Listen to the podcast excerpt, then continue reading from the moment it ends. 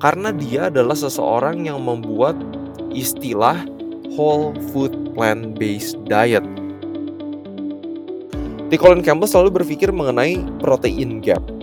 Jadi orang-orang yang punya masalah malnutrisi di negara-negara berkembang itu karena mereka tidak mendapatkan protein hewani yang cukup. Pada saya kortikus yang dikasih aflatoksin.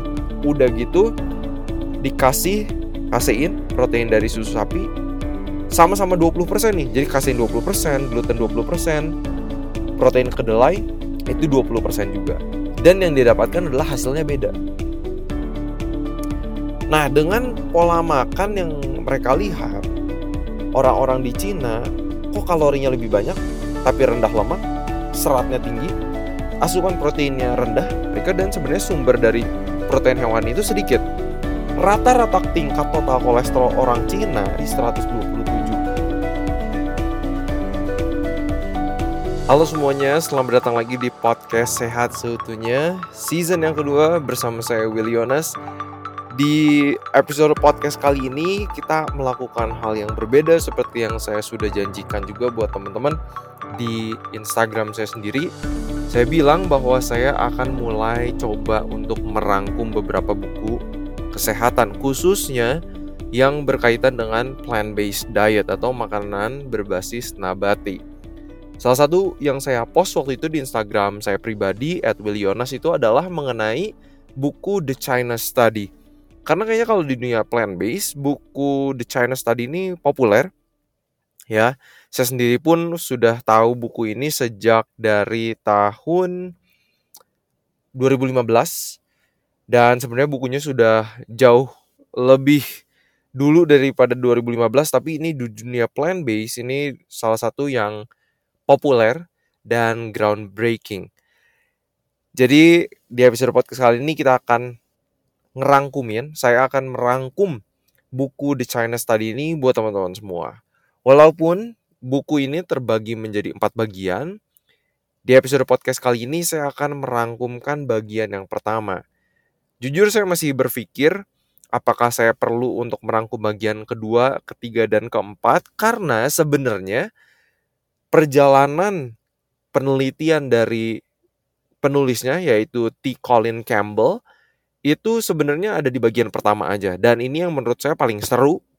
Jadi di episode podcast ini kita akan merangkum saya akan merangkumkan bagian yang pertama dulu karena emang ini the heart of the book. Inilah inti dari bukunya karena kalau yang lainnya itu adalah prinsip-prinsip soal nutrisi, uh, prinsip soal makan dan yang saya pikir bisa dapat dari buku lain yang akan dirangkum di review selanjutnya gitu kan. Terus yang lain juga adalah pengalaman-pengalaman dari teman-teman yang lain yang adalah dokter-dokter di Amerika, dokter-dokter plant based. Jadi di review kali ini saya akan kupas mengenai buku The China Study bagian yang pertama. Oke, buku ini ditulis oleh T. Colin Campbell PhD dan juga anaknya Thomas Campbell yang adalah seorang dokter. Nah, kalau Colin Campbell ini dokter, kalau anaknya ini dokter. Ya. Buku ini ditulis di tahun 2004. Jadi udah cukup lama karena memang journey atau perjalanan research dari T. Colin Campbell ini cukup panjang. Dia lahir dan besar di Virginia, Amerika Serikat, di man, di state di mana saya waktu itu kuliah. Dan sebenarnya PhD-nya ini background latar belakang dari T. Colin Campbell ini adalah sebenarnya dia di bidang animal nutrition. Jadi awalnya dia ini bukan di human nutrition, bukan di nutrisi buat manusia. Dia dari S1, S2, S3 itu sebenarnya benar-benar di animal nutrition. PhD-nya, S3-nya itu adalah fokusnya bagaimana bisa membantu sapi dan domba itu supaya tumbuh lebih cepat karena dia pikir dulu dan bahkan masih banyak orang yang berpikir seperti itu di zaman sekarang bahwa untuk mendapatkan nutrisi yang baik itu kita perlu makan makanan hewani dan researchnya itu adalah gimana nih sapi sama domba untuk tumbuhnya lebih cepat supaya lebih cepat bisa dikonsumsi sama manusia? Itu fokus dari kuliahnya PhD-nya itu dari situ. Tapi oleh karena perjalanannya akhirnya dia switch nih, berganti beralih ke penelitian nutrisi pada manusia. Nah, apa yang ditemukannya sampai akhirnya dia beralih dan kok tertarik nih sama nutrisi pada manusia, itu yang bakal dirangkum. Jadi teman-teman ikutin terus supaya teman-teman dengerin rangkuman bagian yang pertama dari The China Study ini bagian yang pertama. Jadi kenapa sih T. Colin Campbell ini terkenal nih di dunia plant based, di dunia makanan nabati? Karena dia adalah seseorang yang membuat istilah whole food plant based diet atau sering kali disingkat dengan WFPB atau whole plant based foods itu yang membuat term atau istilah itu ini T. Colin Campbell. Sekali lagi backgroundnya cukup menarik karena penelitiannya kepada manusia sebenarnya berawal dari penelitiannya kepada hewan. Dan kita akan lihat perjalanannya itu seperti apa. Di chapter yang pertama, di bab yang pertama dia mengangkat sebuah masalah yang kita hadapi di dunia ini khususnya karena beliau di Amerika itu di Amerika um, dia melihat bahwa kok healthcare cost, biaya kesehatan itu semakin mahal, padahal teknologi di bidang di dalam kedokteran itu makin canggih, tapi kok semakin banyak orang-orang punya penyakit kronis seperti penyakit jantung, diabetes, kanker dan banyak penyakit lainnya. Yang salahnya di mana? Gitu kan? Dan dia mengutip banyak fakta statistik keadaan kesehatan di Amerika. Salah satu yang menarik adalah kesalahan prosedur di rumah sakit adalah penyebab kematian nomor tiga di Amerika Serikat ketika buku China Study itu ditulis, bukan sekarang ya. Udah gitu juga penelitian makin banyak yang dilakukan dengan uang jutaan dolar yang tapinya sebenarnya kok kelihatannya solusi kepada hidup yang lebih sehat itu sebenarnya sederhana dan murah gitu kan karena itu dari apa yang kita makan dan gaya hidup kita banyaknya. Nah, Uh, dan masyarakat itu dibingungkan selalu gitu ketika ngomongin nutrisi ini ada yang tiba-tiba nyaranin diet A, diet B, diet C, namanya bermacam-macam, tiba-tiba viral gitu kan uh, untuk weight loss dan lain-lain gitu. Dan dia nggak heran sih sebenarnya kenapa ini bisa terjadi karena T. Colin Campbell ini di tahun 1988 dia menjadi salah satu orang yang diundang di sebuah komite yang di Senat Amerika. Jadi ini wah ini nggak nggak semua orang bisa diundang ke ke komite seperti ini gitu kan. Untuk ngomongin soal nutrisi untuk masyarakat. Karena kalau uh, tanggapan beliau adalah sering kali seorang peneliti di bidang nutrisi itu sering kali itu terlalu fokus, terlalu detail, melupakan gambaran besarnya. Contohnya, banyak peneliti yang pengen tahu nih, vitamin A itu manfaatnya seperti apa sih? Oh bisa mencegah kanker, vitamin E bisa mencegah serangan jantung. Tapi vitamin E itu kan misalnya ada di toge. Toge itu kan mengandung nutrisi yang lainnya. Jadi kita sangat susah untuk um, apa ya pinpoint menunjuk kepada satu jenis nutrisi dan efeknya. Karena sebenarnya tubuh manusia itu kompleks banget, nutrisi itu kompleks banget. Nah, kita akan lihat di chapter selanjutnya bagaimana dia perjalanannya dalam karirnya, dalam meneliti sampai akhirnya dia masuk atau datang kepada tahap percaya bahwa pola makan nabati itu adalah pola makan yang terbaik dan itu menjadi solusi untuk banyak penyakit kronis, terutama untuk mencegah ya. Nah, ini perjalanannya itu berawal mengenai pemikiran protein. Seperti tadi yang kita bahas di awal bahwa backgroundnya, latar belakangnya adalah untuk membuat sapi dan domba itu tumbuh lebih cepat supaya manusia bisa lebih banyak makan protein yang berkualitas tinggi dalam tanda kutip. Tapi kalau ngomongin soal protein, ini sebenarnya banyak banget yang mempengaruhi pemikiran manusia mengenai protein.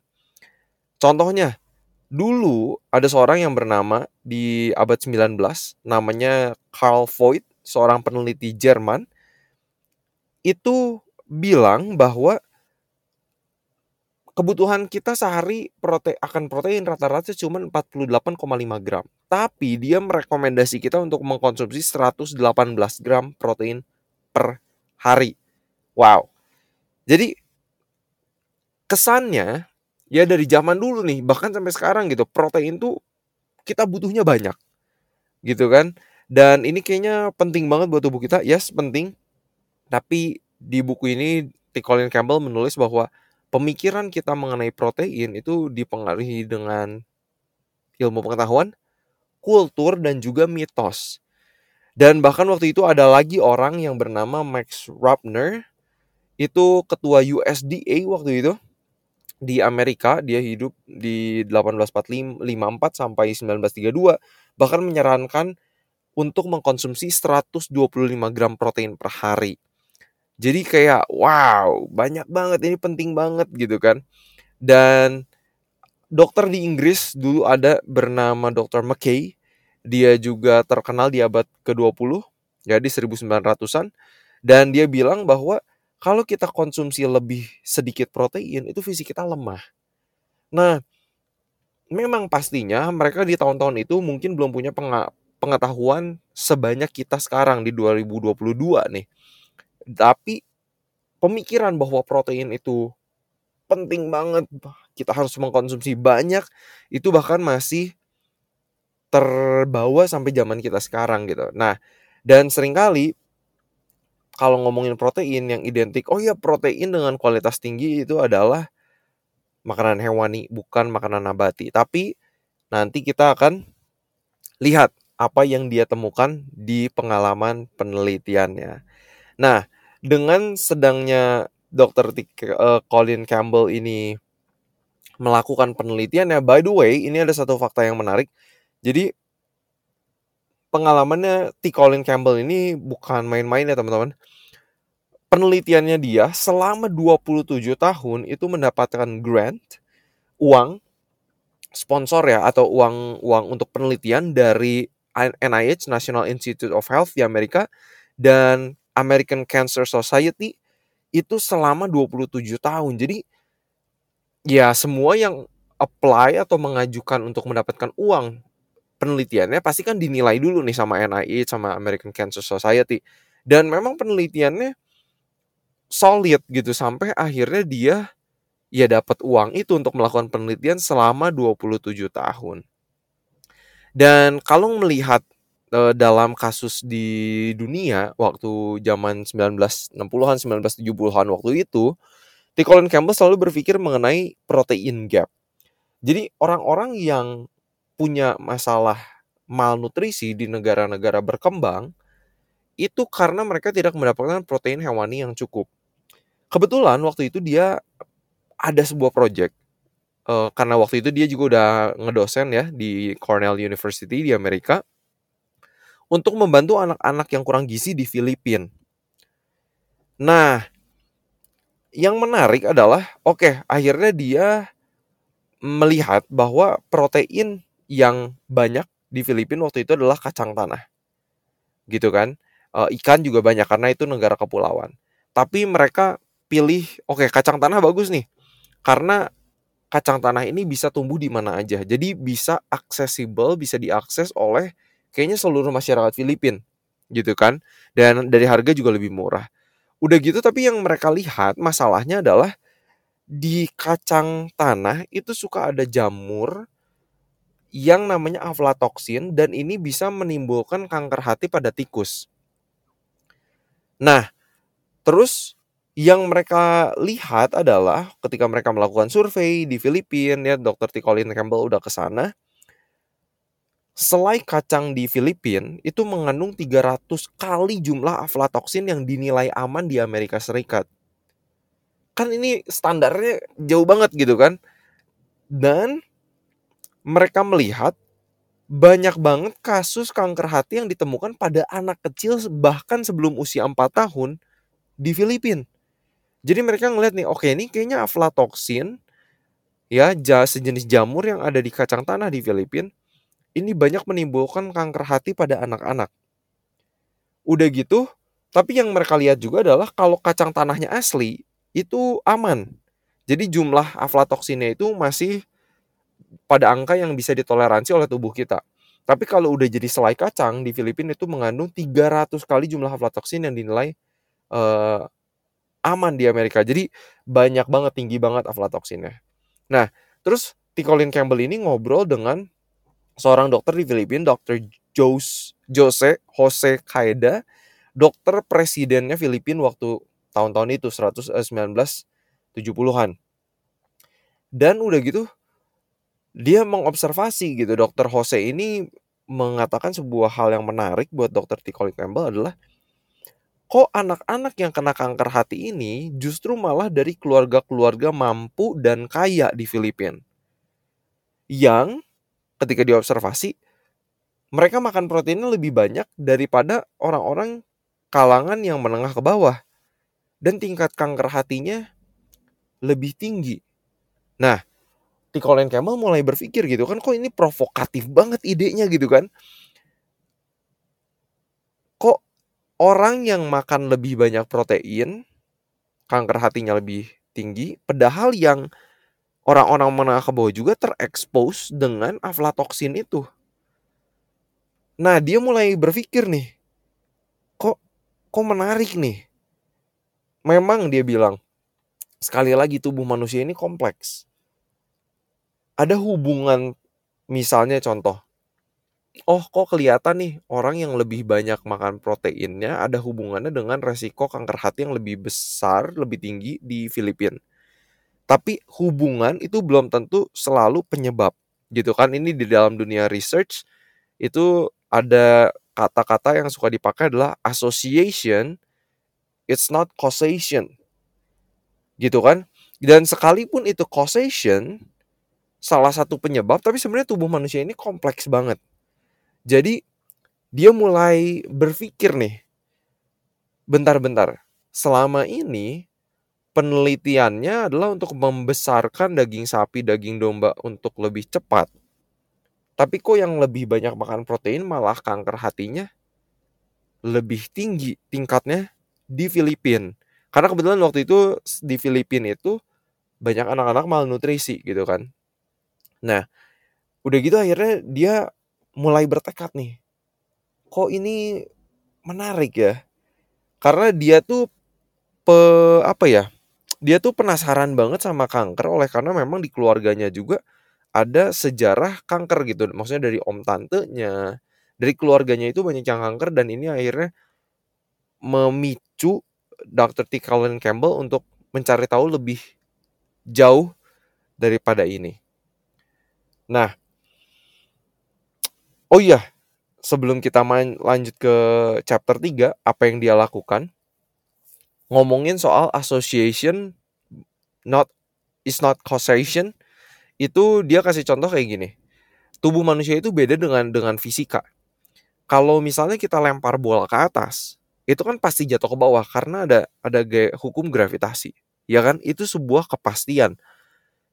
Tapi kalau orang yang merokok Apakah semua orang yang merokok itu akan kena kanker paru-paru?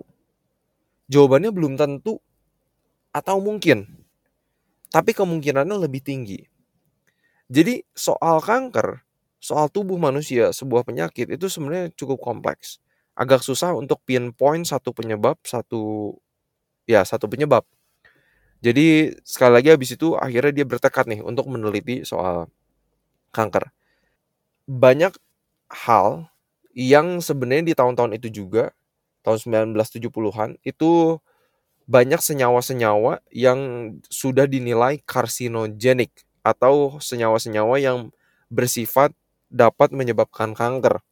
Kebetulan Dr. T. Colin Campbell ini dia adalah member dari the National Academy of Science Expert Panel on Saccharin and Food Policy di Amerika untuk meneliti ya makanan-makanan yang uh, ini juga ya, dapat menyebabkan kanker ini karsinogenik. Senyawa-senyawanya ada seperti salah satunya aku mention aja ada nitrates, uh, itu adalah zat pengawet daging, pewarna dan perasa pada sosis dan bacon. Udah gitu juga ada aflatoxin, ada dioksin, ada artificial sweeteners, ada red dye number 2, DDT dan itu uh, banyak penyebab senyawa-senyawa yang ditulis di buku ini yang dapat menyebabkan yang berpotensi dapat menyebabkan kanker gitu kan. Nah, udah gitu karena kenapa contoh ya? Kalau misalnya kita ngomongin nitrites tadi. Jadi tikus yang dikasih nitrites ya zat pewarna perasa pada sosis dan juga uh, bacon itu mereka terbentuk kanker gitu ketika tikus itu dikasih senyawa itu. Dan kalau misalnya kita itu maka kalau tikus ini dikasih low dosage, dosis rendah dari nitrites ini adalah mereka kalau ditranslasi atau diubah kepada pola makan manusia, kita itu seperti makan sos 270 ribu sosis sandwich selama 30 tahun setiap hari. Jadi kalau misalnya kita pagi, siang, malam itu selalu makan sosis selama 30 tahun, di situlah akhirnya baru terbentuk kanker. Jadi kanker ini uh, memang prosesnya panjang. Sekali lagi teman-teman ini penelitiannya pada tikus ya. Pada tikus. Nah, udah gitu akhirnya dapat menyebabkan uh, kanker gitu kan pada pada tikus ini. Memang kanker ini proses-prosesnya ada tiga tahap, ada tahap initiation, promotion, dan progression. Nah, udah gitu, T. Colin Campbell jadi penasaran dong gitu dengan kembali ke aflatoxin tadi yang menyebabkan kanker pada anak-anak di Filipina. Salah satu senyawa yang dapat menyebabkan kanker. Nah, karena yang dilihat di Filipina itu adalah kok semakin banyak makan proteinnya, kanker hati justru semakin tinggi tingkatnya. Pertanyaan yang pengen dijawab oleh T. Colin Campbell adalah, apakah pola makan yang rendah protein itu bisa menghambat pertumbuhan kanker? Udah gitu bagaimana protein itu mempengaruhi kanker? Dan mekanismenya kayak gimana? karena ini kan dia seorang peneliti nih, dia penasaran banget, dia pengen tahu. Dan kok yang dia lihat ketika sekali lagi ini penelitiannya semua dari hewani, eh, dari tikus dulu, sebelum akhirnya dia move on ke China study. Yang dia lihat, kok kalau misalnya seorang tikus itu dikasih makan protein 20%. Jadi 20% dari asupan kalorinya itu dari protein. Kok kanker mulai muncul? Sel-sel kecil yang berkelompok disebut fosi itu bertumbuh. Tapi udah gitu ketika tikus itu dikasih makan protein hanya 5% dari total kalori yang mereka makan, kok pertumbuhan fosi atau sel-sel yang berpotensi jadi kanker ini berkurang. Oke. Tapi udah gitu ketika tikus itu dikasih 20% protein lagi, kok kankernya bertambah, bertumbuh lagi. Nah ini bikin dia jadi menarik. Ketika tikus dikasih aflatoxin, senyawa yang berpotensi untuk bisa menyebabkan kanker, kok ketika jumlah protein yang mereka konsumsi itu kayak dinaik turunin, diatur dari 20% ke 5%, 20%, 5%, kok itu berubah pertumbuhannya. Lebih sedikit protein yang dikonsumsi, pertumbuhan fosi atau sel-sel yang berpotensi untuk jadi kanker ini di tikus itu berkurang. Wah, dia kaget juga gitu kan. Dia kaget juga. Nah, udah gitu, dia tes selanjutnya. Bentar, itu kan tadi kita baru ngomongin jumlah protein. Gitu kan, banyaknya protein yang dikonsumsi. Yang dia pakai sebelumnya adalah kasein atau protein yang ada di susu sapi. Tapi sekarang dia pengen bandingkan apa yang terjadi kalau misalnya protein kasein dibandingkan dengan gluten. Protein kasein dibandingkan dengan protein dari kedelai. Apakah itu akan sama pada pada seekor tikus yang dikasih aflatoksin. Jadi tikusnya dikasih aflatoksin, udah gitu dikasih kasein, protein dari susu sapi, sama-sama 20% nih. Jadi kasein 20%, gluten 20%. protein keledai, eh, kedelai itu 20% juga. Dan yang didapatkan adalah hasilnya beda. Kok kalau misalnya dikasih 20% proteinnya kasein dari protein susu sapi, kok sel kankernya bertumbuh. Sedangkan kalau itu dari gluten, gluten itu kan dari gandum. Dan kalau dari protein kedelai, kok nggak tumbuh?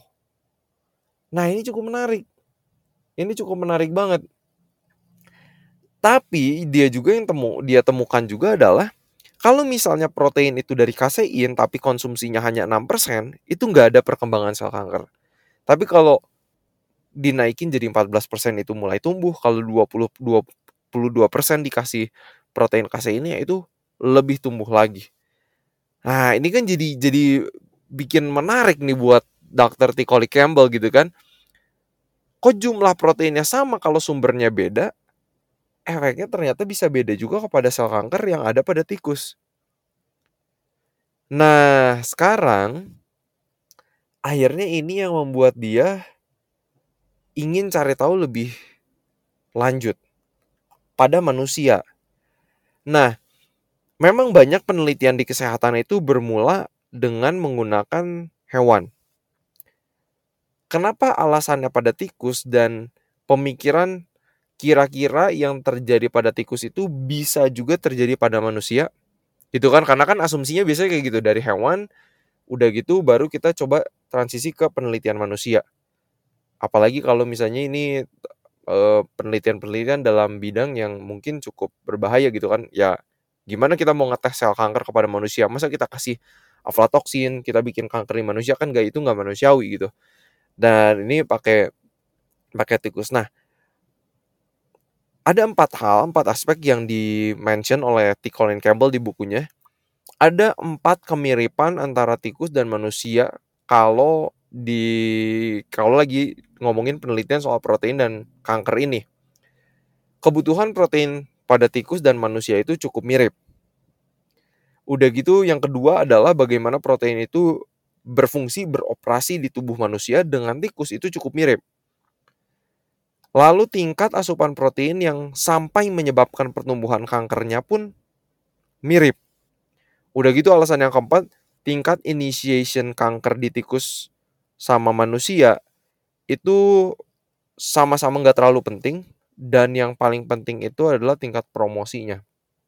Jadi kalau sel-sel kanker yang baru itu baru muncul, mungkin itu nggak terlalu berdampak gimana. Tapi ketika itu mulai berkembang, nah perkembangannya itu mirip antara tikus dan manusia. Sekali lagi, apakah ini mengeneralisasi terlalu jauh? Tapi ini adalah perjalanan penelitian yang T. Colin Campbell alami, gitu kan. Memang dia sadar ini semua adalah penelitian pada hewan, animal studies dan kita butuh penelitian pada manusia. Kebetulan waktu itu dia kedatangan Dr. Jun Si Chen dari Cina yang pergi ke Cornell University di Amerika Serikat untuk uh, meneliti di Cornell University. Dan akhirnya karena udah kenal, akhirnya dia kontak lagi dokter Jun Si Chen ini. Dia tertarik. Dia tertarik. Uh, untuk melihat ada nggak sih hubungan makanan dengan tingkat kanker di Cina. Nah, kita masuk ke chapter 4 sekarang di mana judulnya adalah Lessons from China. Ini adalah penelitian Dr. T. Colin Campbell di manusia di Cina. Karena perjalanannya sejauh ini adalah menggunakan tikus. Kok tikus yang makan protein yang lebih tinggi itu ketika dikasih aflatoksin pertumbuhan kankernya cepat. Ketika proteinnya rendah itu lambat atau tidak bertumbuh. Dan udah gitu kok jenis protein yang dikasih itu efeknya ada yang berbeda juga kepada sel kanker. Kalau protein dari hewani, dari kasein, dari susu sapi itu menyebabkan pertumbuhan kanker. Tapi kalau misalnya itu dari gluten, kalau itu dari kedelai, kok enggak? Nah, dari itu akhirnya dia sekarang mau tes ke manusia.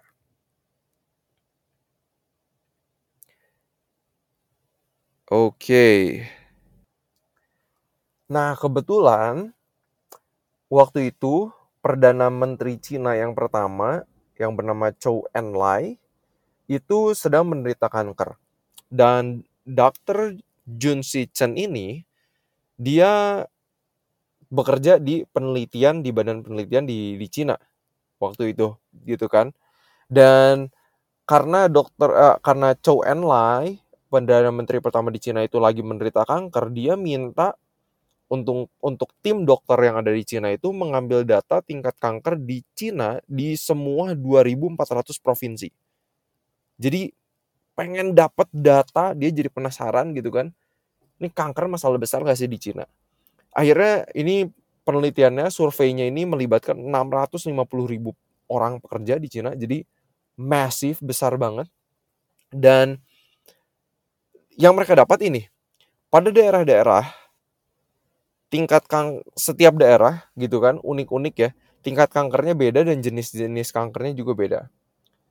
Padahal yang menarik kenapa penelitian di Cina ini menjadi menarik adalah karena 80 87% penduduk di Cina itu adalah dari suku Han. Suku di Cina itu banyak juga, tapi 80% masyarakat Cina itu dari suku Han. Berarti secara genetik kan mereka nggak beda jauh nih. Tapi kok tingkat kankernya berbeda. Jadi, T. Colin Campbell mulai bertanya-tanya lagi. Jadi apakah faktor gaya hidup atau lifestyle atau gaya hidup itu yang lebih berpengaruh? Karena secara genetik ini mirip karena 87% penduduk di Cina itu dari suku Han. Nah, bahkan di Kongres 1981 tentang pola makan dan kanker di Amerika, mereka mereka juga sudah berkata bahwa genetik itu hanya berperan 2 sampai 3% kepada resiko kanker. Jadi ini kelihatannya kok lebih ke gaya hidup, ke lifestyle dan pola makan. Ini cukup menarik ya.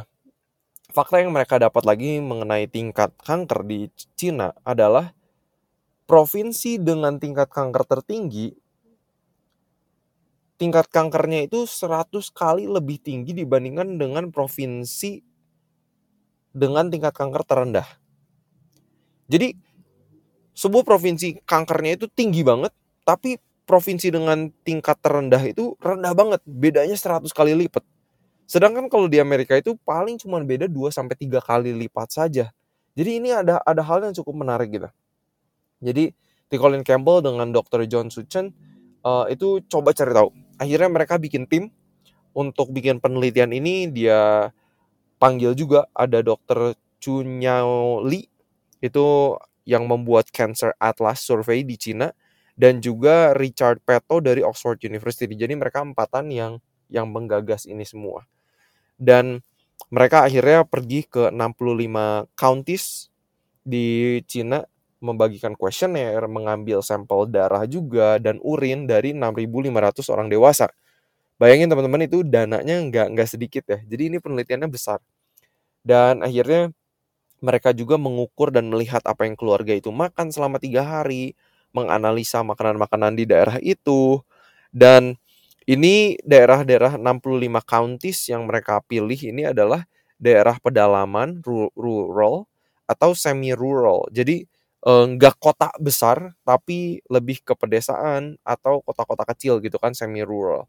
Udah gitu karena mereka pengen melihat orang-orang yang punya pola makan yang mirip sejak mereka kecil. Kalau kemungkinan mereka dari sebuah desa atau sebuah kampung mereka udah transisi ke kota, kemungkinan pola makannya udah beda karena banyak pengaruh juga gitu kan di di kota besar. Jadi mereka pengen mencari orang-orang sampel di mana orang-orang punya pola makannya mirip dari mereka kecil. Dan dari counties yang mereka pilih ini, mereka berhasil menemukan 90 sampai 94% orang-orangnya itu masih tinggal di county yang sama sejak mereka lahir. Jadi, wah ini mayoritas sampel yang mereka dapat bagus banget. Gitu kan? Karena 90 sampai 94% itu memang lahir di situ, besar di situ dan masih tinggal di situ. Dan waktu itu tahun-tahun itu ini booming. The China Study ini booming. Di New York Times Magazine sampai ini dibilang sebagai the Grand Prix of Epidemiology. Jadi di highlight banyak banget. Di highlight banyak banget ya di tahun-tahun itu. Dan apa yang mereka temukan? Ini yang mereka temukan. Kita langsung ya, teman-teman. Semoga siapa tahu udah penasaran juga nih. Apa sih yang ditemukan di China Study sampai akhirnya Dr. T. Colin Campbell memutuskan dirinya sendiri untuk makan makanan nabati. Oke, ketika mereka membandingkan cara makan orang Cina dan orang Amerika Serikat, orang Cina makan lebih banyak kalori, tapi rendah lemak. Seratnya lebih tinggi, proteinnya lebih rendah. Dan total protein yang mereka konsumsi itu dari hewani rendah. Tapi tingkat zat besi itu lebih tinggi di orang-orang China. Menarik. Ini menarik. Dan udah gitu, kalau misalnya kita melihat sedikit di Cina, mereka ketika mereka membandingkan provinsi yang lebih makmur dengan yang lebih miskin, itu juga jenis penyakitnya beda. Kalau di provinsi atau counties yang lebih makmur itu penyakit-penyakitnya seperti kanker, diabetes, jantung gitu kan. Tapi kalau di daerah yang lebih miskin itu lebih ke eh, penyakit infeksi, pneumonia, peptic ulcer, tuberkulosis. Jadi lebih ke penyakit-penyakit menular. Jadi ini salah satu fakta yang cukup menarik juga. Nah, dengan pola makan yang mereka lihat, orang-orang di Cina kok kalorinya lebih banyak tapi rendah lemak, seratnya tinggi karena banyak makan makanan nabati, asupan proteinnya rendah, nggak nggak tinggi. Jadi dibandingkan orang Amerika dan sebenarnya sumber dari protein hewani itu sedikit. Rata-rata kolesterol, tingkat total kolesterol orang Cina yang mereka dapat dari 6.500 sampel itu adalah rata-rata total kolesterolnya di 127. Wow. Bahkan di daerah China yang pinggiran, yang rural mereka mendapatkan orang-orang yang total kolesterolnya cuma 94 sampai 80. Sedangkan rata-rata orang Amerika dari sampel-sampel yang mereka ambil itu di 215. Nah, ini kan menarik nih. Karena kalau kolesterol kita itu rendah, itu resiko banyak penyakit itu berkurang. Ya kan penyakit jantung itu pasti. Tapi tingkat kolesterol yang tinggi juga ada hubungannya dengan penyakit-penyakit kanker. Teman-teman bisa Google itu, bisa search penelitian-penelitiannya udah banyak sekarang. Lalu tingkat kematian penyakit jantung koroner di antara laki-laki Amerika itu 17 kali lebih tinggi daripada orang laki-laki di pedalaman Cina. Lalu tingkat kematian kanker payudara 5 kali lebih tinggi di Amerika daripada perempuan-perempuan di Cina. Kan ini jadi menarik ya. Kok dengan pola makan yang dilihat di Cina tinggi serat, tinggi makanan nabati, protein hewaninya sedikit. Kok resiko penyakit itu jauh lebih rendah daripada orang-orang di Amerika. Bahkan ada di daerah Sichuan dan juga uh, kalau saya nggak salah bacanya ini di Cina Selatan. Pada tahun 1973 sampai 1975 itu tidak ada yang meninggal dengan penyakit jantung koroner sebelum usia 64 tahun. Dari total populasi 24 uh, 246 ribu dan juga 181 ribu. Ini keren banget. Gokil banget gitu kan. Dan bahkan sekarang dokter-dokter jantung aja ya ada dokter Bill Castelli, ada Bill Roberts, ada dokter Caldwell Esselstyn. Ini dokter-dokter yang meneliti Framingham, Framingham Heart Study, ada seorang dokter di editor dari Cardiology Journal. Ini dokter-dokter besar banget di Amerika dan bahkan mereka berkata penyakit jantung itu kayak hampir nggak mungkin kalau tingkat kolesterol kita itu di bawah 150. Jadi kalau orang-orang Cina rata-ratanya 127 itu kerennya keren banget, gokil banget. Uh, sedangkan rata-rata kolesterol orang Amerika waktu itu 215. Ya. Mereka juga menemukan di statistik uh, dari uh, China Study ini ada hubungannya semakin banyak kita mengkonsumsi protein hewani itu kolesterol kita semakin tinggi makanan hewani itu protein hewani itu mengandung kolesterol, makanan nabati itu enggak. Dan karena apa yang bisa menyebabkan kolesterol ini meningkat? Karena protein hewani itu, karena lemak jenuh yang ada di dalamnya, uh, lemak trans dan juga kolesterol itu sendiri yang ada di makanan hewani. Kalau dibandingkan orang-orang di pedalaman Cina waktu itu hanya mengkonsumsi sekitar 7,1 gram protein hewani, sedangkan kalau di Amerika itu sekitar 70 gram protein hewani per harinya. Jadi cukup cukup beda jauh ya. Dan untuk memberikan sebuah perspektif sedikit adalah 7,1 gram protein hewani itu sama dengan tiga buah chicken nugget McDonald. That's it gitu. Jadi sekalipun orang Cina mengkonsumsi protein hewani itu sedikit. Udah gitu gimana dengan kanker payudara? Tingkat kanker payudara tadi yang pertama kita lihat uh, adalah kolesterol. Asupan lemak di Amerika jauh lebih tinggi dibandingkan di Cina dari hasilnya ini. Dan itu as, asupan lemak dari orang-orang di Cina itu hanya sekitar 14,5% dari total kalori, di Amerika itu 36%. Jadi cukup jauh ya, cukup jauh. Dan ini berkaitan juga sekali lagi dengan lebih banyaknya, lebih tingginya konsumsi makanan hewani pada orang-orang Amerika Serikat dan juga resiko kanker payudara juga itu terlihat dengan kalau seorang perempuan itu mengalami menstruasi di usia yang lebih dini. Jadi kalau ada perempuan yang udah menstruasi misalnya di usia 11 tahun dibandingkan dengan perempuan yang mendapatkan menstruasi pertamanya di usia 15 tahun, itu resiko kankernya lebih banyak di yang menstruasi 11 tahun dan yang mereka temukan di orang-orang Cina waktu itu perempuan-perempuannya rata-rata dapat menstruasi itu di usia 15 sampai 19 tahun sedangkan orang-orang perempuan di anak-anak perempuan di Amerika itu di usia 11 tahun. Jadi ini sangat berpengaruh dipengaruhi juga oleh tingkat estrogen yang ada di dalam darah karena mereka melihat tingkat estrogen ya tingkat hormon estrogen di dalam darah orang-orang Cina waktu itu itu setengah dari tingkat estrogen orang-orang yang ada di Inggris yang tingkatnya itu mirip dengan orang-orang US. Jadi menarik nih karena mereka lebih sedikit makanan makan makanan hewaninya, tingkat estrogen di dalam darah lebih rendah, maka tingkat resiko kanker payudara juga di orang-orang China itu lebih rendah. Resiko orang Cina terkena kanker payudara pada China Study ini adalah satu per lima dari orang Barat. Jadi jauh teman-teman, jauh. Udah gitu, gimana dengan asupan seratnya?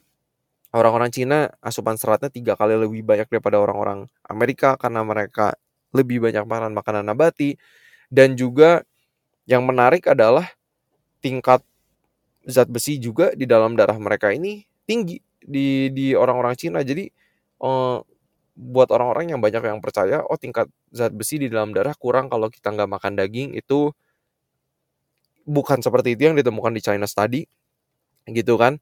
Jadi ini banyak banget benefit dari pola makan yang berbasis nabati yang ditemukan di Cina. Walaupun mereka juga menemukan bukan dari pola makan aja teman-teman aktivitas fisik juga beda. Orang-orang di Cina masih aktif secara fisik.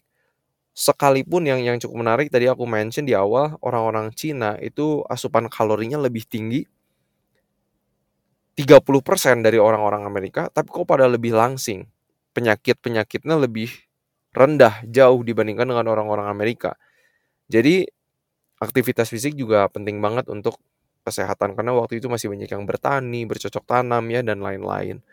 Jadi teman-teman ini cukup menarik banget perjalanannya T. Colin Campbell dari seorang PhD yang fokus untuk membuat sapi domba itu tumbuh lebih cepat supaya orang-orang mendapatkan good nutrition, mendapatkan protein hewani, tapi udah gitu akhirnya dia lihat kok anak-anak di Filipina ini malah apa ya uh, yang yang terekspos dengan aflatoksin makan protein lebih banyak kok tingkat kankernya lebih tinggi? Akhirnya dia lihat dia li, tes di tikus akhirnya itu di China study juga.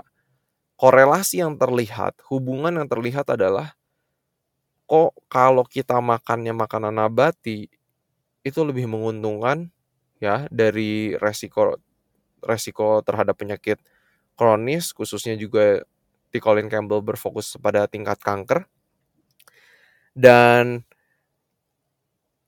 ini ada satu fakta menarik uh, sebelum aku tutup dari rangkuman journey T. Colin Campbell di buku The China Study pada tahun 90-an, eh pada tahun 1970-an waktu itu, tadi kan kita ngomongin kolesterol ya. Kolesterol orang orang Cina rata-rata 127, orang Amerika 215. Tingkat kolesterol yang dibilang normal pada dunia medis waktu itu itu di range 200 sampai 300 mgdl ya. Nah, kalau sekarang kan batasnya 200 nih kita tahu. Waktu itu di Cina itu yang 127 gitu kayak wow this is amazing gitu kan. Jadi uh, dunia medis terus berkembang teman-teman. Banyak pengetahuan yang terus unfolding banyak pengetahuan pengetahuan yang terus bertambah. Jadi ternyata kalau kita lihat dari China Study sekali lagi pola makan nabati itu nampaknya ada benefitnya ada hubungannya dengan resiko penyakit-penyakit kronis yang lebih rendah. Gitu kan?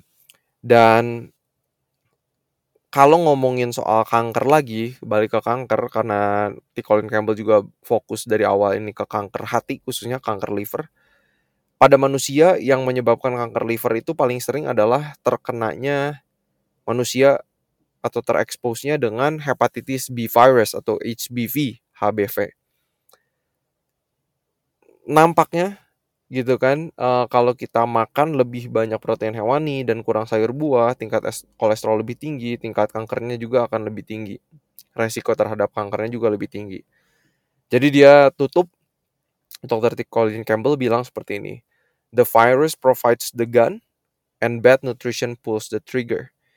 Jadi virus itu mempersiapkan pistolnya tapi nutrisi yang buruk itu justru membuat pistol itu ketembak. Maksudnya pulse the trigger ya. Jadi akhirnya kanker itu ada. Dan dia sekali lagi tutup seperti ini. Dia bilang, aku bacain, aku kutip dari bukunya, Do I think that the China study findings constitute absolute scientific proof? Of course not. Does it provide enough information to inform some practical practical decision making? Absolutely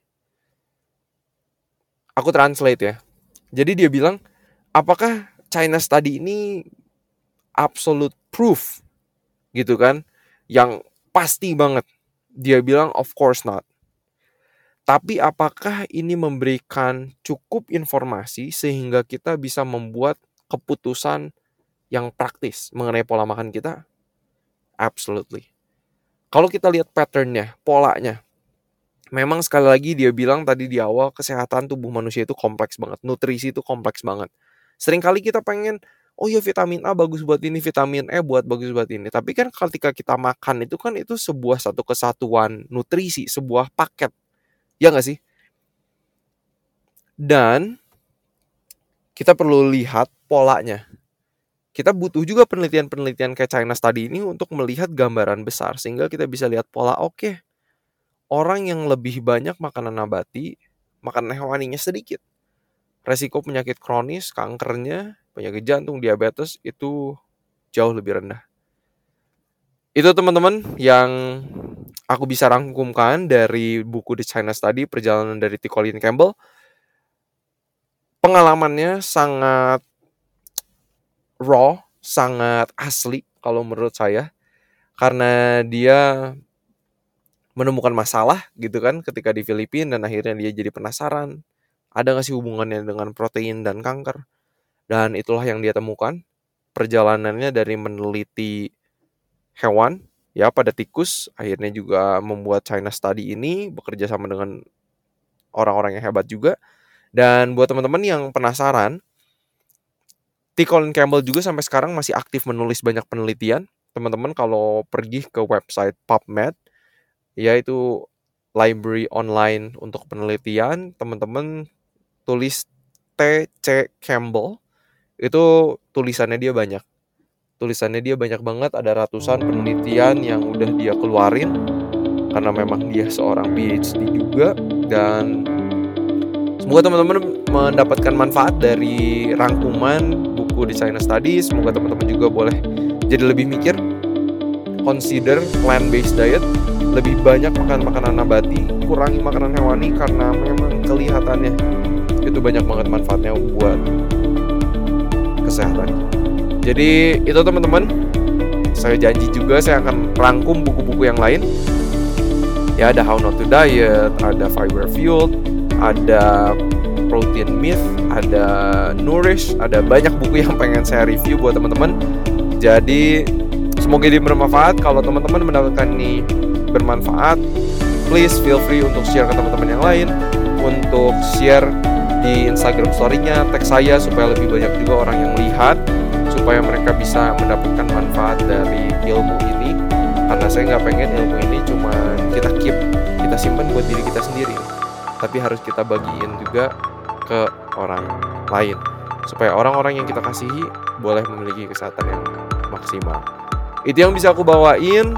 Seperti biasa harapan saya, semoga kita sehat seutuhnya.